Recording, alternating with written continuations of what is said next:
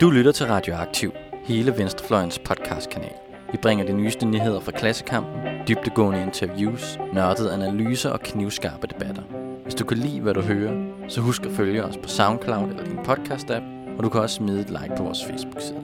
Så læn dig tilbage, knap bukserne op og nyd en varm kop Rød Radio. Velkommen til Sanger Mere Værdi, Radioaktivs økonomi-podcast. Jeg er jeres vært, Alex Alassane Kalai, og jeg er phd studerende i teoretisk fysik og nanoteknologi ved Lunds Universitet.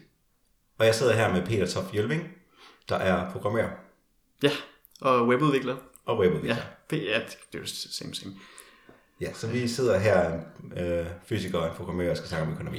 Yes, Det bliver godt. ganske naturligt. Fint. Men øh, jeg inviterede dig ind i studiet, fordi at du i januar fik udgivet øh, en kronik Mm-hmm. i Ræson Ja. omkng offentlig jobgaranti. Yes. Kan du ikke bare starte med at opsummere, hvad er indholdet af dit forslag? Jo, jo. Jamen helt, helt grundlæggende så handler det jo om at vende, vende beskæftigelsespolitikken på hovedet fra det, vi har i dag, som er, at øh, det skal kunne betale sig at arbejde, øh, hvor vi presser og presser og presser og sanktionerer og, øh, og så videre, i håb om, at øh, de ledige, de tager sig sammen og tager et, et job. Øh, udfordringen er jo, det er jo ikke helt, ikke helt nødvendigvis sådan, det fungerer. Mit forslag er så at vende om til, at alle har ret til et job. Så indføre en jobgaranti, hvor alle og enhver kan henvende sig til det offentlige øh, og få et job, øh, geografisk nærhed, der matcher ens øh, kompetencer og hvad der ellers er behov for. Øh, i, I det omfang, man har lyst til. Altså lige så mange eller lige så få timer, som, som man har plads til eller behov for. Ja. Det er også spændende. Øhm, så skal vi ikke gå igennem elementer af dit, øh, Jo. kronik, og hvorfor du mener, det her det er nødvendigt. Lad os. Så først, du beskriver i din kronik, at vi har en enøjet tilgang til øh, beskæftigelsespolitik. Mm-hmm. Hvad er den her enøjet tilgang? Øh, men den ene er jo, det er i hvert fald, den ene fokus er, at vi, vi taler kun om økonomien. Vi taler kun om, at, øh, om, at incitamentet til at tage et arbejde, og det er jo kun det økonomiske incitament, det er det, man snakker om. Det skal forstørres, og det gør man jo øh, ikke ved at forbedre lønningen, for, lønningerne for de, øh, for de lavt lønnede, eller engang, eller hvad hedder det, startjobsene, om man så må sige, men ved at presse dem, de ledige. Så gør det så utåligt som muligt at være, at være ledig, og så er man motiveret øh, for at tage et job. Og det er jo sådan set rigtigt nok. Men hvad nu, hvis det ikke er viljen, der mangler? Hvad nu, hvis man faktisk gerne vil arbejde? Så hjælper det her ingenting, men det skader en hel masse. Øh, og og, og- det, det, jeg ligesom løber igennem i, i, i kronikken, det er, at øh, jamen for, for at kunne få et job, så skal du for det første Øh, være i stand til det, lad os sige, du er det, og du gerne vil det, så skal du bo i nærheden af et ledigt job. Øh, og det her ledige job, det skal så også jo matche dine kompetencer. Hvis du er ufaglært, så er det rigtig svært. Øh, hvis, øh, når du så har fundet det her job, så skal du så gøre dig til over for en arbejdsgiver. Du skal skrive en ansøgning, som er god nok til, at du bliver indkaldt til en samtale. Øh, I konkurrence med rigtig mange andre ledige. Øh, jeg så, der er jo noget nær 150.000 CV'er på Jobnet øh, om 20.000 stillinger. Så konkurrencen er ret skarp, kan man sige. Og når man så bliver kaldt til den her samtale, hvis man er så heldig at komme dertil, så skal du så igen gøre dig til over for en arbejdsgiver, der sidder over for dig. Og der kan jo gå tusind ting galt her, som er uden for din kontrol. Måske kan han ikke lide, øh, måske kan han ikke lide din personlighed. Du har tekst, der ikke lige matcher hans øh, idé om, om virksomhedens image udadtil, eller det passer bare ikke med kulturen, som han gerne vil fostre. Øh, og så er du jo chanceløs. Så, så det handler i, det er sådan et etisk, moralsk argument øh, om, om rimelighed. At hvordan kan vi kræve af folk, at de går ud og tager sig et job, når det slet ikke er sikkert, at det er muligt for dem. Det er egentlig, det er egentlig essensen i det. Ja. Det lyder også meget spændende. så hvis vi fortsætter. Øhm, Udover at vi har enøjet tilgang til beskæftigelsespolitikken, så det er et relateret ord, vi har et tullesyn på, øh, på, hvordan vi opfatter økonomi og, og sådan noget i forhold til det her. Så vores tunnelsyn på økonomi og beskæftigelsespolitik skaber stress, og det underminerer borgerens arbejdsevne. Hvad er det for en mekanisme? Ja, det, altså det, er jo, det er jo sådan set ikke, ikke noget vildt kontroversielt, øh, tror jeg. Men det er jo, øh, kilden til stress, det er ikke at kunne leve op til, til de forventninger, som ens omgivelser og ens selv stiller til sig selv. Og som, øh, som hvad skal man forestille, en, en enlig forsørger på, på øh, integrationsydelse, øh, worst case, øh, ramt af, af kontanthjælpsloftet og 225 timers reglen, som ikke kan få hverdagen til at hænge sammen, som ikke har råd til øh, medicin eller briller, og ikke har råd til at tage sine børn, give sine børn gode oplevelser. Øh, de har jo en vældig følelse af ikke at slå til som forældre. Og det giver jo stress. Det skaber jo stress. Og, og langvarig stress, det har jo, det har jo grælde konsekvenser. Øh, depression, hjertekarsygdomme øh, osv. osv. Øh, som jo, og det, altså, så taler vi jo ikke bare midlertidig øh, funktionsnedsættelse, så er det jo varig lige pludselig. I hvert fald langsigtet. Mm. Så det er med at undgå. Ja. Så nu har vi nogle gode grunde til at øh, i hvert fald gøre op med den eksisterende beskæftigelsespolitik. Ja, det synes jeg. Hvordan vil en jobgaranti løse det her? Jamen, øh, en, en jobgaranti en jobgaranti sørger i hvert fald for, at dem, som vil, de har muligheden. Du skal ikke længere øh, konkurrere dig til et job. Øh, du skal ikke længere flytte langt for at finde det. Nu, nu kan du henvende dig til, til det offentlige. Øh, det kunne jo passende være øh, jobcentret, som så stod for at formidle de her garantijobs. Men du kan jo henvende dig til dit lokale jobcenter og, og bede om beskæftigelse. Og så finder de noget, der passer til dig, til dine kompetencer øh, og, og, din livssituation. Øh. Det er jo ikke bare en løsning for de ledige, det er jo også en løsning for, øh, for, for øh, hvad hedder det, prekariatet og de, øh, de deltidsansatte. Jeg så Krake havde en, øh, ganske kort efter min kronik kom ud, så skrev Krake, at 3-5% var beskæftiget mindre, end de gerne ville være. Det er jo også et problem. Ja. Øh, og dem vil man jo også fagne med sådan, med sådan et forslag her. Det vil også fagne alle, de, øh, alle dem med funktionsnedsættelser, som ikke kan begå sig på et øh, almindeligt arbejdsmarked. Nu er der også nogle øh, fremragende virksomheder som specialisterne. Det er inden for min branche. Der er virksomheder, der har specialisterne, som udelukkende ansætter autister til at teste software. Fordi det viser sig, at det er øh, folk på autismespektrummet fantastisk dygtige til. Det er jo et, det er jo et kanon koncept, men så heldig er alle jo desværre ikke. Nej. Der kan man sige, at en, en jobgaranti, den vil også favne dem. For så finder man, det skal man, noget, som, som, som de kan bidrage med. Hvad så, hvis, hvis man nu sagde, at man var helt kynisk og ligeglad med de arbejdsløse? Kun gik op i ens egen økonomi og i statens finanser. Ja. Hvordan vil det her for, forsag gavne, hvis vi nu lige ser bort fra ens egen økonomi, hvordan vil det her gavne statens finanser? Ja, øh, og det er jo lidt kompliceret. Jeg må starte med at sige, at vi har jo ikke tallene i en dansk kontekst. Øh, så jeg læner mig op af nogle amerikanske forskere, dem som nogle amerikanske økonomer, dem som også øh, har beskrevet øh, den her jobgaranti, at de arbejder med den her jobgaranti i 20 år. Øh, så de har rigtig meget godt materiale om det. De har i april i år, sidste år, 2018, vi er 2019 nu, i april sidste år lavede de en, øh, en, en simulering af, øh, af den her jobgaranti, og hvad det ville betyde for den amerikanske økonomi. Øh, det er jo lidt noget andet end, end Danmark, men det kan måske give os et fingerpræg mm. om, om, hvor det går hen af. De benytter en, en økonometrisk model, som hedder FAIR-modellen. Den er lidt anderledes end, end dem, vi bruger i Danmark på i Finansministeriet. Det er ikke en, en såkaldt dynamisk stokastisk generel ligevækstmodel, de der DSG-modeller, som antager alt muligt neoklassisk øh, økonomi. Det er en, øh, en stockflow konsistent model, som betyder, at den tager penge som endogene i, øh, i, i pengesystemet. Og med endogen mener du? Jeg mener, at, at det, det, det er forskellen på, om, øh, om, man, om man tænker, at Nationalbanken selv med sin monetære politik bestemmer pengemængden, eller om den kommer fra behovet for penge i systemet. Okay. Øh, og der er sikkert nogle økonomer, som vil sætte mig på plads på den definition. Den er, det er ikke en, jeg har, jeg har fra skolen, det er, en, det, det er sådan, jeg har luret mig frem til. Øhm, så endelig ret mig på den. Men når bankerne for eksempel låner penge ud, så, så skaber de jo kredit ikke penge, men kredit. Der er sådan en nuanceforskel der.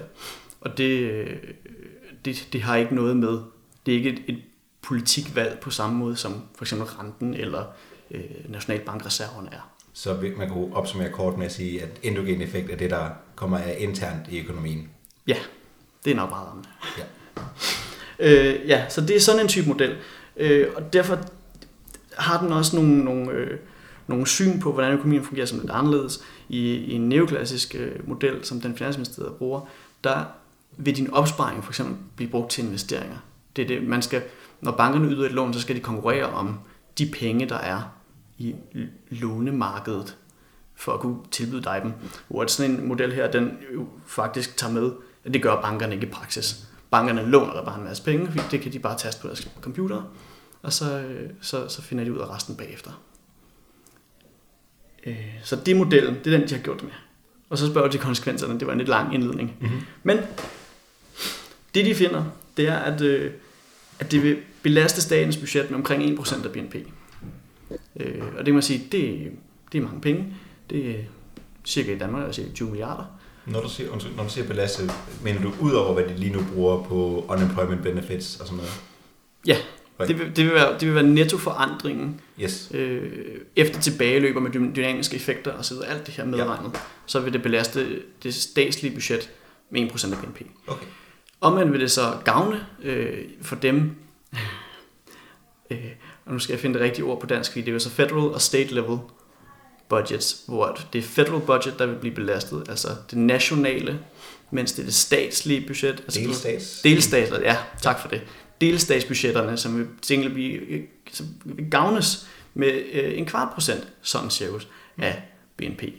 Øh, og det kan man sige, det er jo sådan relativt mange penge. Det amerikanske forslag, det indebærer en minimum, eller en garantiløn på 15 dollars i timen. Det er jo mm. det, de, de har sat op som grænsen for et øh, rimelig løn derover. I Danmark vil det nok skulle være lidt højere, øh, især inklusiv pension. Til gengæld, så i, i det amerikanske forslag, der betaler de så også for børnepasning, som jo allerede har en relativt høj grad af subsidiering af herhjemme. Nu har jeg selv en knægt i vuggestue, og vores, min vores kommune betaler cirka tre gange så meget for pasning, som vi selv gør. Mm-hmm. Så, så der er jo lidt at hente der. Øhm, og endelig den helt store batter, vores aktive beskæftigelsespolitik herhjemme koster, slår jeg op for af, mellem 11 og 14 milliarder kroner om året. Ja. Bare den aktive. Ja. Det er løntilskud og aktivering og nyttejobs osv. Øh, så der har vi halvdelen dækket ind der. Mm. Så er der overførslerne, hvor dagpenge og kontanthjælp udgør 44 milliarder kroner om året. Øh, så det skal ikke være særlig mange af dem, vi får, vi får rykket over, før at det faktisk går i plus. Ja. Og så Men, får vi op, muligvis også produkt ud af det. Ja, ja mennesker, der ikke er fattige. Ja. Skønt. Og øh, fast tilknytning til arbejdsmarkedet, og hvad har vi? Masser af gode ting. Mm. Men altså, øh, som sagt, det her det er jo, det er jo uh, back of the envelope, hvad hedder sådan noget, uh, uh, overslag baseret på en amerikansk analyse. Vi skal selvfølgelig have gennemregnet den i en dansk kontekst, ja. før vi kan sige noget helt nøjagtigt om det. Så det er, hvad, det, er, hvad det muligvis vil koste. Mm-hmm. Hvor kommer pengene fra? Ja, det er jo så det. Er jo så det. Hvis nu viser sig, at den her den er selvfinansierende, eller endda netto positiv, så, så har vi jo ikke rigtig de store bekymringer om det. Øh, hvis vi skal finde, hvis vi antager, den, at den løber i minus, så vi skal finde nogle penge, men så ved vi jo, at vi har et gigantisk råderum øh, at arbejde med. Det kunne man jo, det kunne man jo tage Øh, det bliver altid lidt nervøs, folk siger råderum. Ja. Det, er, det, det er penge, vi fortsætter os, vi måske har en gang i fremtiden. Det... Jamen råderum, nej, det, og det, det, det er råderummet er også et, et frygteligt begreb, og det, øh, det kræver næsten, at vi, at vi går ind i en, i en lidt større debat, ja. som er, hvad er råderummet egentlig? Det er jo det, der er til overs på budgettet, hvis det skal gå op. Ja. Men hvorfor skal det gå op? Det er jo det er noget, vi har vedtaget, der skal. Der er ikke nogen økonomisk grund til det. Pengene, de kommer jo, som vi lige snakker om bankerne og kredit, penge, de har ikke, der er ikke nogen guldstandard mere. Vi kan lave penge i det omfang, vi har lyst til. Ikke nødvendigvis er en god idé.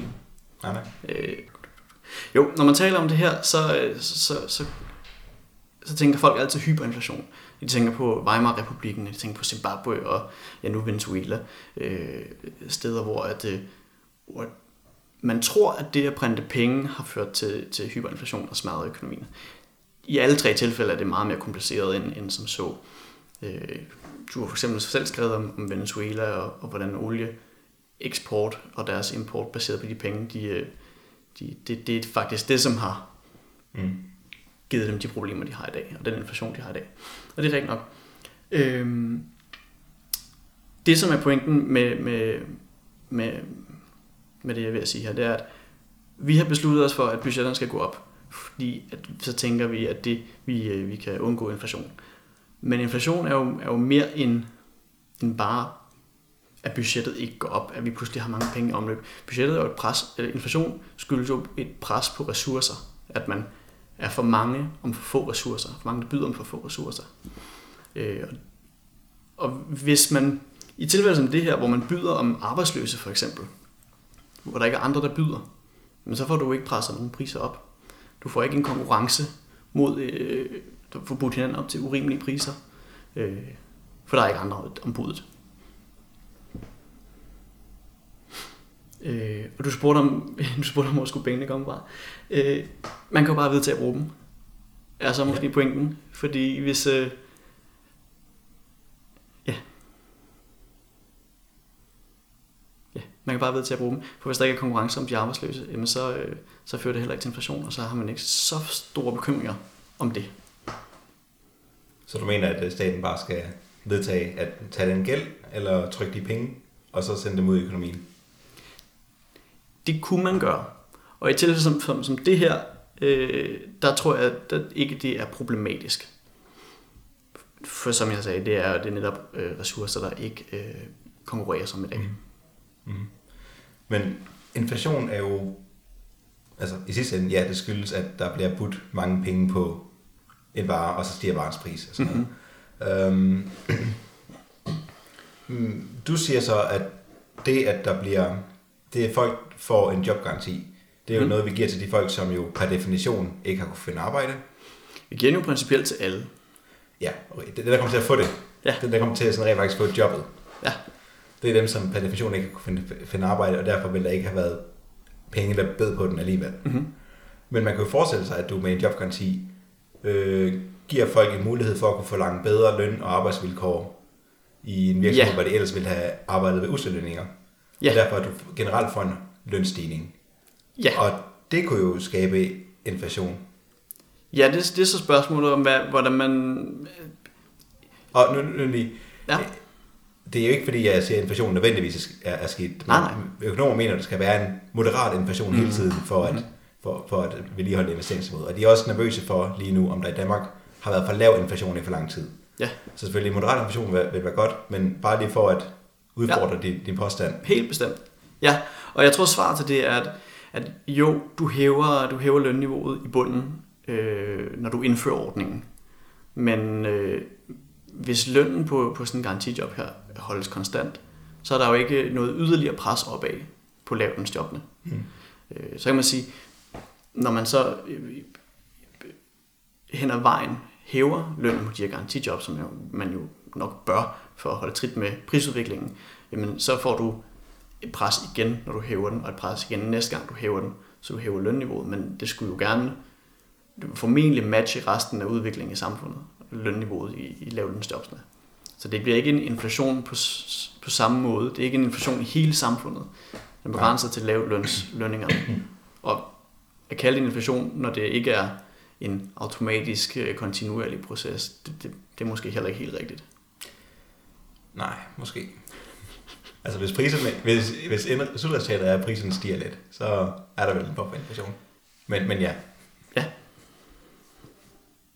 Det kan man også, måske også lige knytte ord til, at det, hvor de her amerikanske forskere, jeg læner mig op af, de har jo også simuleret øh, inflationen, og de finder, at, at i starten, når man indfører den, så vil man se en inflation på, øh, er det 1,2 eller 1,4 procent, øh, men at den afdæmpes hen ad vejen. Mm-hmm. Øh, så man skal regne omkring 1 procent. Øh, i de første fem år af sådan en, af sådan en periode, hvis jeg nu citerer dem korrekt. Ja. ja. Så vi taler ikke Zimbabwe eller Weimar. Nej. Og nu er vi alligevel ved at tale om penge. Øh, mm. Jeg er ved at arrangere et interview med Asger Voldskov. Fedt. Omkring Modern Monetary Theory. Perfekt. Som jeg kan fornemme læner sig lidt op af der, hvor du også er det, i forhold til pengepolitik. Det, der er et rigtig stort overlap øh, mellem, øh, mellem de økonomer, som arbejder med en jobgaranti, og dem, som arbejder med, øh, med Modern Monetary Theory, som, som Asger øh, snakker meget om. Asger og jeg har også snakket meget om Modern Monetary Theory. Øh, så det, jeg synes, det er fremragende, du vil tage ham ind. Ja. Bare lige så lytteren ved, at øh, der kommer til at være mere om det her spørgsmål. Perfekt. Han kan også gøre det, uddybe det meget bedre, end jeg kan. Spændende. Mm-hmm. En anden form for modargument, der jo kommer mod jobgarantien, er et, jeg har hørt ofte i den amerikanske debat, hmm. og det er informationsproblemet. Ja. Hvordan, eller kritikken går på, at det er svært for statsbyråkrati at øh, finde ud af, hvor man skal sende ressourcerne hen, og generelt, hvor man skal planlægge arbejdspladser. Øh, når du hele tiden har et arbejdsmarked, der er omskifteligt. Øh, og derfor kommer der en underudnyttelse af samfundets ressourcer, gennem at du skal have den store, langsomme stat, som de vil øh, betragte som, til at skulle øh, administrere de arbejdspladser. Hvordan forholder du dig til det modargument? Ja, der, der vil jeg jo sige, at så har de ikke rigtig forstået forslaget i, i dybden, fordi staten skal betale ballet, men de skal ikke administrere det. Det skal administreres så, så tæt på borgerne som muligt, øh, hvilket jo passende kunne være kommunen, mm. hvor vi også i dag allerede har, øh, har øh, jobcentrene. Øh, hele, hele pointen er, at, at arbejdet skal være i, i, en, i borgerens nærhed. Borgeren skal ikke tvinges til at flytte fra hus og hjem og netværk og familie og hvad har vi, for, for at kunne få lov til at bidrage. Øh, så det, så det, skal, det skal administreres tæt på borgeren. Så er spørgsmålet, hvad er det for nogle opgaver, som, som skal udføres? Øh, og er det så staten, der skal definere det? Nej, det, det skal staten også holde sig langt fra. Øh, kommunen skal jo i sidste ende kunne tilbyde nogle, nogle jobs, hvis ikke andre byder ind. Men, men tanken er også, at eksempelvis øh, NGO'er og frivillige organisationer kan byde ind og sige, øh, vi, Kirkens Korsær, kunne komme og sige, vi kan for eksempel godt bruge øh, 10 mand ekstra i suppekøkkenet øh, til bemanding der. Og så har vi jo 10 garantijobs lige der. Mm. Øh, og man kan forestille sig mange af den slags øh, frivillige indsatser, som pludselig kunne blive lønnede indsatser, og som kunne få meget større tilslutning, end de ellers gør i dag. Øh, så tanken er ikke, at staten skal sidde oppe i toppen og finde ud af, hvad alle skal lave ude i enhver krog af, af landet. Okay. Hvad så, hvis man mener, at kommunen heller ikke er den bedste til at det? Det, det, Infinite det, regrets, I know, but... Uh... Nej, nej, altså de administrerer jo jobcentrene fantastisk godt i dag, øh, mange af dem. Øhm, ja, det er også rigtigt nok. Man kan spørge sig selv, er, hvad er udnyttelsen i dag, når folk er på kontanthjælp? Den er ikke fantastisk høj. Øh, ja, mm. man kan næsten ikke gøre det dårligere en dag. Du nævner selv eksemplet med, at man for eksempel kunne have jobgaranti, hvor folk, som del af det job, står i suppekøkken, altså den her form for velgørende arbejde. Mm-hmm. Hvis vi forestiller os, at en på jobgaranti ønskede at øh, strække for at forbedre jobvilkår, lønvilkår og sådan noget, øhm, det vil ikke være en strække, der udgjorde den store trussel mod staten, som hvis for eksempel folk i sundhed eller folk i politistyrken eller sådan noget strækkede. Så deres evne, evne til at forhandle deres position, er, der så det svagere end, end konventionelle arbejde. Mm-hmm. Jeg kunne frygte, at sådan en, der var på et garantijob, vil ende med bare at være på løn- og arbejdsvilkår, eller på lønvilkår som kontanthjælpen, og så blive forventet at arbejde fuldtid. Så vi havde en form for udvidelse af nyttejobsystemet, som jeg er meget utilfreds med personligt. Ja, det kan jeg godt forstå, og det er også enig i. Øh, ja, og det er jo en svær position, fordi man er jo på godt og ondt nederst i hierarkiet. Øh, du, er jo den, du er jo den, som ikke har fået ansættelse øh, af, af sig selv. Øhm, og det stiller jo en i en, i en vanskelig situation. Jeg tror måske det man skal huske på, det er, at staten kan jo, er jo ikke profitdrevet. Man ikke, man ikke, den kan jo være ligeglad, om lærerne går på arbejde i princippet. Øh, det, er jo ikke, det er jo ikke det, som, øh, som gør ondt på staten. Øh, det, er jo, det er jo alt sammen image. Øh, så når, når det er problematisk for staten, at lærerne de strækker, så er det jo fordi, at politikerne de bliver ikke genvalgt så. Øh, fordi de er ansvarlige for, at lærerne har strækket. Og det samme kunne man håbe gør sig gældende her. Men det er rigtigt nok, det er en, det er en vanskelig situation. Øhm, ja. Jeg tror, jeg, jeg mener alligevel, de skal organiseres. Øh, fordi jeg, man, kan jo, man kan jo håbe, at øh, hvis det strækkeligt mange nedlægger, nedlægger deres garantijob, så, øh, så, så, så vil det alligevel gøre et indtryk på vælgerne, som jo er dem, der skal påvirke sig, og ikke politikerne.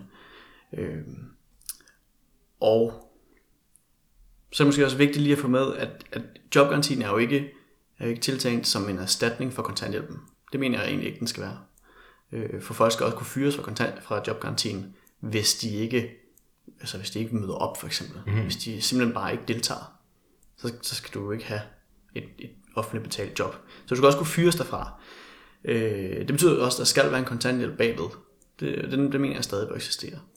Så derfor bliver den også nødt til at være højere end det, fordi ellers er der ikke nogen, er interesseret i jobgarantien. Det giver mening. Ja, så det, det, det tror jeg, det tror jeg er mit, mit, øh, mit argument i det henseende. Jeg synes, jeg synes som sagt, at, at de skal organiseres, øh, men også af andre grunde. For det er jo også væsentligt, at, at de her garantijob, de ikke bliver løntrykkende for allerede eksisterende jobs, hvad det er i det private eller i det offentlige. Øh, og der skal man også finde en måde, øh, når man implementerer det, og man godkender de her garantijobs, øh, hvor at fagbevægelsen i dag får noget at skulle have sagt. Øh, så når en, når, en, når en NGO kommer og, og siger, at vi kunne godt bruge, øh, vi kunne godt nogle, bruge nogle garantijobber til at udføre de her, de her, de her opgaver, jamen så skal fagbevægelsen have en mulighed for at sige, jamen hov, det her det er på vores øh, overenskomstbelagte område, øh, hold venligst alderen væk. Og, og, og så må man respektere det. På samme måde så skal de her garantijobs jo heller ikke være øh, konkurrenceforvridende. De skal heller begynde at bevæge sig ind på, på opgaver, som det private i dag løser. Øh, den får jeg nok mindre opbakning med blandt dine lyttere, men, men, men hvis den skal accepteres bredt og implementeres, så tror jeg, det er nødvendigt. Øh, også fordi, hvis du begynder at konkurrere med private virksomheder, så bliver du jo per definition løntrykkende for dem, der er i de private. Mm-hmm. Øh, du skal lige begynde at, at udrydde eksisterende stillinger. For så får du bare flere jobgarantien, og det er jo ikke formålet, kan man sige. Så har du... Så hvis du nu skulle prøve at give andre eksempler, end folk, der står i suppekøkken, hvad, hvad vil et Ja. garantijab være? Jamen, øh, suppekøkkenet synes jeg er et godt eksempel. Øh, øh, øh, naturgenopretning er et andet eksempel. Øh, nu, det var jo faktisk øh, i, øh, i, i radioen forleden dag, hvor at, øh, en, øh, en stilling som frivillig koordinator var blevet nedlagt, så 200 frivillige de ikke længere kunne øh, bedrive deres naturgenopretning, de op, frivillige opgaver, som de havde påtaget sig. Det kunne jo også være et, øh, et, øh, et garantijob. Øh, hvad har jeg ellers? Øh, social øh, opsøgende kontakt til, øh, til socialt udsatte kunne jo være et, et garantijob. Øh, altså generelt, så, så man kan sige, kriteriet for et, for et garantijob er, at det skal, det skal bidrage til fællesskabet. Det skal være almindeligt nyttigt på en eller anden måde. Det må ikke, det må ikke øh, være drevet af profithensyn. Så vil det private jo også kaste sig over det, kan man sige. Øhm, og det skal kunne tåle varierende udbud af arbejdskraft. Mm. Øhm, hele pointen med garantijobbet er jo også, at det skal være kontracyklisk, sådan at når økonomien går ned, og det private afskeder en masse mennesker, jamen så fanger garanti, øh, jobgarantien dem, og omvendt, når økonomien buller derudad, og det private skal bruge alle de hænder, der kan få fingrene i, jamen så kan de let ansætte fra den her pulje. Øhm, det er i virkeligheden, øh, hvor vi i dag har en, en buffer af øh, arbejdsløse, jamen så har vi så en buffer af mennesker i job. Så det er også et kriterie for garantijobsene, at de skal kunne tåle de udsving. Øh, det er jo så et spørgsmål om, om prioritering. Hvis nu det viser sig, når man har de her garantijobs, at de faktisk er utrolig værdifulde, jamen så må de jo komme på kommunale eller statslige budgetter og blive til faste stillinger. Og så må bare blive til jobs. Ja. Ja. Ja. Jeg synes, det, det er et spændende forslag. Mm. Og det går også ind, ind i en spændende diskussion. Øhm, som, da du kommer ind lidt tidligere, så snakkede vi, før vi begyndte at optage, omkring, øh, meget kort vej, snakkede vi om, hvad var det nu, det hed? Jeg tænkte lige på det engelske ord. Øh, på dansk er det borgerløn. Ja. Øhm, og jeg ved, ikke, jeg ved ikke, hvad du synes om borgerløn. Øh, men kunne man forestille sig øh, ideen om garantijob som et, øh, et andet svar end borgerløn? Fordi der er mange, der er kritiske over for borgerløn om, at så Ja. får folk en indkomst for at sidde og lave ingenting, for eksempel. Eller andre vil mene, at det er løntrykkende, eller og så videre. Mm. Det, er jo, det er jo frygten, og, og det som jeg kan se for mig, det er, at borgerlønnen den kan blive øh, en slags løntilskud til virkelig elendige jobs i det private. Mm. Øh, hvis du har en, en indkomst fra staten på øh, x antal kroner, jamen så kan du tage tilsvarende dårligere jobs i det private. Øh, så får du ikke den generelle, øh, det generelle løft af vilkårene øh, på arbejdsmarkedet, som, som jeg synes er en pointe i sig selv i jobgarantien. Øh, en, en borgerløn kan man også frygte, øh, giver anledning til inflation en helt, på en helt anden måde end jobgarantien. Øh, jobgarantien er jo, den er jo så praktisk, at den udvider sig og, og formindsker sig i takt med, med de økonomiske konjunkturer, øh, hvor en borgerløn jo bare er konstant hælde penge ud i, i samfundet. Øh, der kan man tale om inflation. Så vil, så vil nogen sige, jamen øh, den skal, den skal øh, finansieres af skatter. Og det, det er selvfølgelig en måde at hive pengene ud igen. Jeg sige, øh, at skatter finansierer offentlig forbrug, den vil jeg jo så stille mig kritisk over for at gennemføre den øh, MMT-diskussion, Modern Monetary Theory-diskussion, vi havde lidt tidligere. Øh, men det vil jo så mindst, mindske det inflationære pres. Øh, men ja, jeg, jeg er skeptisk over for en UBI, Øh, en, en basisindkomst, en borgerløn, fordi jobgarantien kan meget af det samme, øh, men har alle de her ekstra gode øh, kvaliteter. Jobgarantien åbner jo også op for en, en helt anden diskussion af, hvad er arbejde? Fordi i dag, der har vi en idé om, at arbejde, det skal være det, som kan betale sig. Det, det, det, hvis du har et job, så går du på arbejde, fordi nogen kan tjene penge på det. Typisk ikke dig selv, men en eller anden arbejdsgiver. Øh, og du får så en løn for det. Men arbejdsgiveren, han tjener på, at du udfører det. Øh, det er det økonomiske øh, resonemang, der styrer her. Og den, den udfordrer jobgarantien jo. For med en jobgaranti, der er økonomien underordnet. Det er slet ikke pointen med dem. Det, er, det bliver pludselig miljømæssige hensyn, sociale hensyn, kulturelle hensyn. Hvad har vi? Mm. Øhm, pludselig så bliver det interessant, at hvis en kommer ind fra gaden og siger, ved du hvad, jeg er dødtræt af mit job i, øh, i Netto, jeg vil gerne arrangere øh, læseklubber i mit, øh, i mit lokale område. Så siger man, det er sgu en skide god idé. Det gør du. Det er et garantijob. Værsgo. Så bliver det omfattet af vores definition på arbejde. Øh, og så kan man forestille sig mange ting, som i dag ikke vil karakteriseres som job, kunne blive til et job. Fordi vi ved godt, at det har værdi, men det kan ikke betale sig. Ja, jeg synes også, øh, det er et spændende forslag, forslag, og jeg er personligt positivt indstillet over for det. Øh, jeg tror også, der er en vigtig strategisk element i, at Socialdemokratiet havde sit styrke øh, dengang, hvor, hvor deres hvor, hvor der, der slogan nærmest var, gør din pligt og kræv din ret. Ja. Øhm, der er blevet meget, i politikken i dag er blevet meget ved gør din pligt men ikke så meget kræv din ret delen. Og en frygt ved overførselsindkomster er, at du kun kræver din ret, men ikke gør din pligt. Ja. Jeg tror, jobgaranti er en god måde at hvad skal man sige, forene de to igen. At, at simpelthen, at, der, at, at gøre det meget konkret, at de her folk ikke er snyldere. No, jeg mener ikke, at folk på overførselsindkomster er snyldere. Men, men man, det, det er sådan diskursen er lige nu. Ja. Og der tror jeg, at jobgaranti er en god måde at modvirke det. Øh, hvor du rent faktisk kan sige, at de her folk er nogen, der gerne vil arbejde. De er bare i en situation, hvor de har et arbejde. Ja, ja altså det, det, hele spørgsmålet om, om at ville bliver jo taget ud af det. Øh, så, så er der spørgsmålet om at, om at kunne tilbage. Og det er jo også igen en grund til, at vi har behov for syge dagpenge og, og, og tilsvarende ordninger. Og så forstå mig ret, vi skal slet ikke afskaffe hverken førtidspension eller som andet. Det skal stadig styrkes, for der er det behov. Ja. Nogle mennesker vil heller ikke kunne bestride et jobgarantijob. Øhm, så de skal selvfølgelig stadig have de muligheder. Men dem, som vil, de skal have mulighederne. Godt. Og det kunne vi få her. Og med de ord tror jeg, vi uh, siger tak for i dag. Mange tak. Det blev et relativt kort afsnit, og det er jeg glad for. Mm. Øhm, men uh, ja, ha' det godt. Tak lige måde. Og til lytterne, I kan finde Radioaktiv på Facebook og Twitter, og I er velkommen til at komme med ris og ros på det her afsnit, eller forslag til nye. Vi ses.